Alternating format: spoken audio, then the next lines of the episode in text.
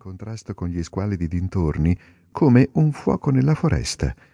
Con le persiane dipinte di fresco, gli ottoni ben lucidati, la sensazione di pulizia e piacevolezza che diffondeva subito attraeva e seduceva l'occhio del passante. Due porte prima di un angolo della via, alla sinistra di chi era diretto ad est, la fila di vetrine era interrotta dall'ingresso su un cortile e proprio in quel punto della strada sporgeva un sinistro edificio. Era alto due piani, senza finestre, solo una porta al piano basso e una facciata cieca di muro scolorito a quello superiore. Il suo aspetto mostrava i segni di un prolungato, sordido abbandono. La porta, senza campanello né batacchio, era scrostata e piena di incrinature. I vagabondi si rintanavano nella sua rientranza e accendevano i fiammiferi sui battenti. I bambini trafficavano sui gradini, gli scolari avevano affilato i loro temperini sulle modanature e per almeno una generazione nessuno era venuto a cacciar via questi sbandati o a ripararne i danni. Il signor Enfield e l'avvocato camminavano sull'altro lato di quel vicolo, ma quando furono di fronte all'entrata, il primo la indicò col suo bastone da passeggio.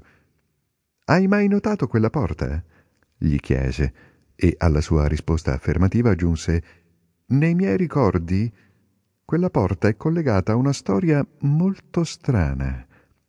Davvero? disse il signor Utterson con un leggero cambiamento nella voce. Che genere di storia? Ecco, andò così, rispose il signor Enfield.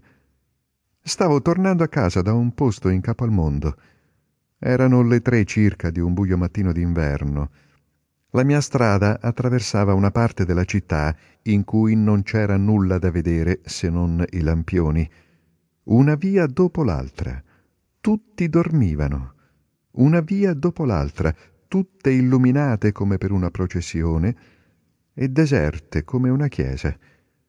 Finché mi ritrovai in quello stato d'animo in cui si tende l'orecchio e si comincia a desiderare di vedere un poliziotto, improvvisamente scorsi due figure. Un uomo piuttosto piccolo che zoppicando andava velocemente verso est e una bambina di forse otto o dieci anni che correva più forte che poteva giù per una traversa. Ebbene, inevitabilmente i due si scontrarono all'angolo della via e proprio lì accadde la cosa orribile. L'uomo calpestò tranquillamente il corpo della bambina e la lasciò urlante sul marciapiede. A raccontarla non sembra nulla, ma a vederla era una scena spaventosa. Quello non era un uomo, quanto piuttosto un maledetto Juggernaut. Lanciai un grido di allarme, inseguii quell'uomo, lo afferrai per il colletto e lo riportai là dove s'era intanto radunato un gruppo di persone intorno alla bambina che ancora strillava. Lui sembrava del tutto indifferente e non fece resistenza ma mi guardò in modo così minaccioso che mi ricoprì di sudore come dopo una corsa. Le persone sopraggiunte erano i familiari della bambina e ben presto arrivò anche il dottore che avevano mandato a chiamare. La bambina non aveva nulla di grave, era solo spaventata, così disse il medico, e tutto sarebbe finito lì, se non fosse per una circostanza curiosa avevo provato un odio repentino nei confronti di quel tizio, e così anche i familiari della bambina, come era naturale. Ma ciò che mi colpì fu il comportamento del dottore. Era il solito medico rinsecchito, senza età e senza colore, con un forte accento di Edimburgo ed emotivo più o meno quanto una cornamusa. Ebbene, amico mio, lui ebbe la nostra stessa reazione.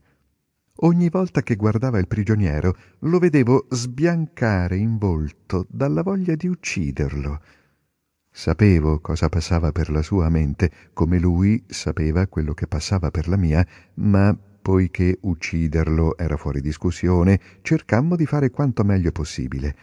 Dicemmo a quell'uomo che avremmo fatto un tale scandalo su quella storia da rovinare la sua reputazione in tutta Londra, che se avesse avuto degli amici o crediti glieli avremmo fatti perdere, e mentre lo minacciavamo in questo modo, dovevamo tener lontane da lui le donne inferocite come arpie. Non ho mai visto facce così piene d'odio. E là in mezzo c'era il nostro uomo.